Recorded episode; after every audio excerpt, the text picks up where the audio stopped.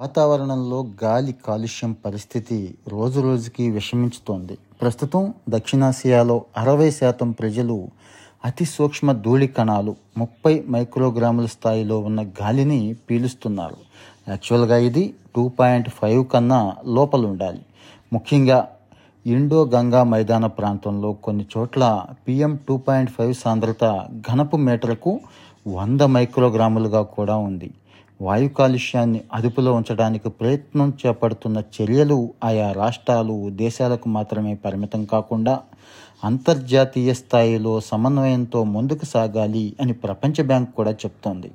ఈ క్రమంలో అంతర్జాతీయ సమీకృత పర్వత అభివృద్ధి కేంద్రం ప్రపంచ బ్యాంక్ ఆధ్వర్యంలో భారత్ బంగ్లాదేశ్ పాకిస్తాన్ నేపాల్ ప్రతినిధులు ఇటీవల రెండు రోజుల పాటు నేపాల్ రాజధాని కాఠ్మండూలో సమావేశమయ్యారు. ఇండో గంగా మైదానం హిమాలయ పర్వత ప్రాంతాల్లో గాలి నాణ్యతను మెరుగుపరచడం మీద వాళ్ళు డిస్కస్ చేశారు. నాలుగు దేశాల మధ్య జరిగిన ఈ సమావేశం మంచి ముందడుగుగా గంగా బంగ్లాదేశ్ పర్యావరణ అటవీ మంత్రిత్వ శాఖ ఉప కార్యదర్శి అమిరుల్ ఖైజర్ చెప్తున్నారు. ఐసీఓఎం నోడీలోని మిగిలిన నాలుగు దేశాలైన భూటాన్ మయన్మార్ చైనా ఆఫ్ఘనిస్తాన్లు కూడా ఈ కార్యక్రమంలో భాగస్వాములు కావాలి ఆయన పిలిపిస్తున్నారు. బాగా పెరిగిపోతున్న వాయు కాలుష్యం రాబోయే రోజుల్లో దక్షిణాసియాలోని భారీ ప్రజారోగ్య సంక్షోభానికి దారితీస్తోందని ప్రపంచ బ్యాంకు దక్షిణాసియా ఉపాధ్యక్షుడు మార్టిన్ ఖైజర్ హెచ్చరిస్తున్నారు కూడా. వాయు కాలుష్యం వల్ల భారతదేశంలో పెద్ద సంఖ్యలో ప్రజలు గుండె శ్వాసకోశ సమస్యలతో బాధపడుతున్నారు.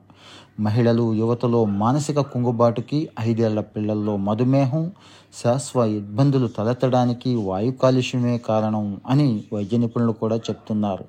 వాయు కాలుష్యం వల్ల ఉష్ణోగ్రతలు పెరిగి వాతావరణ మార్పులు ముమ్మరిస్తున్నాయి. భారతదేశంలోని అత్యంత కాలుష్యభరితమైన నగరాలను తెలిపిన పడేలా చేయాలన్న లక్ష్యంతో రెండు వేల పంతొమ్మిదిలో కేంద్ర ప్రభుత్వం జాతీయ స్వచ్ఛ వాయు కార్యక్రమాన్ని అయితే స్టార్ట్ చేసింది. కానీ దీన్ని సమర్థంగా అమలు చేయటం లేదు. పంజాబ్ వంటి ప్రాంతాల్లో పట్ట వ్యర్థాల దహనం వల్ల దేశ రాజధాని ఢిల్లీని ఏటా శీతాకాలంలో కాలుష్య మేఘం కమ్మేస్తోంది. దాన్ని నివారిస్తూ పంట వ్యర్థాలను ప్రత్యామ్నాయ అవసరాలకు వినియోగించాలి. తద్వారా రైతులకు ఆదాయం లభిస్తుంది. గాలి నాణ్యత పొగపెడుతున్న శిలాజ ఇంధనాల వాడకాన్ని తగ్గించాలి. దీని మీద ప్రభుత్వాలు దృష్టి పెట్టాలి.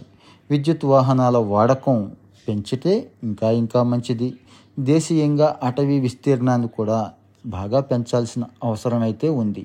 ప్రపంచ ఆరోగ్య సంస్థ డబ్ల్యూహెచ్ఓ మార్గదర్శకాల ప్రకారం గాలిలో యాక్చువల్గా అయితే అతి సూక్ష్మ ధూళి కణాలు పిఎం టూ పాయింట్ ఫైవ్ అంటాం. సాంద్రత ఘనపు మీటర్కి ఐదు మైక్రోగ్రాముల మే కంటే కూడా ఎక్కువ ఉండకూడదు. నైట్రోజన్ డయాక్సైడ్ పరిమితి పది మైక్రోగ్రాములకి మించకూడదు. భారత్ బంగ్లాదేశ్ నేపాల్ పాకిస్తాన్లోని ప్రధాన నగరాల్లో అవి ఎన్నో రెట్లు అధికంగా ఉన్నాయని చెప్పి ఈ మధ్యకాలంలోనే ప్రపంచ బ్యాంక్ స్వయంగా చెప్పింది.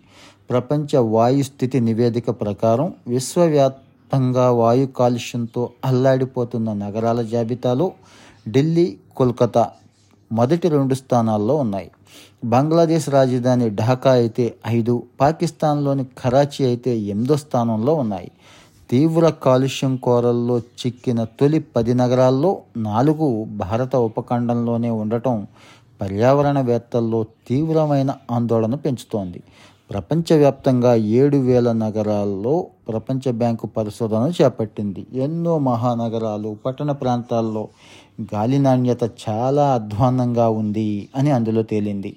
శిలాజ ఇంధనాలు ఘన పంట వ్యర్థాలు అడవుల దహనం వాహనాల నుంచి వెలువడే ఉద్గారాల అభివృద్ధి పేరిట కొనసాగుతున్న పనులు గాలి నాణ్యతను తీవ్రంగా దెబ్బతీస్తున్నాయి.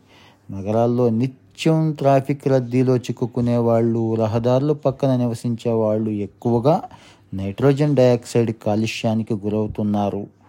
ప్రాణాలని విలువైన ఆరోగ్యాన్ని కూడా పోగొట్టుకుంటున్నారు. ఈ పరిస్థితి మీద ప్రజలంతా కాస్త అవగాహన పెంచుకోవాలి. చక్కగా ఆలోచించి మంచి నిర్ణయం తీసుకోవాలి.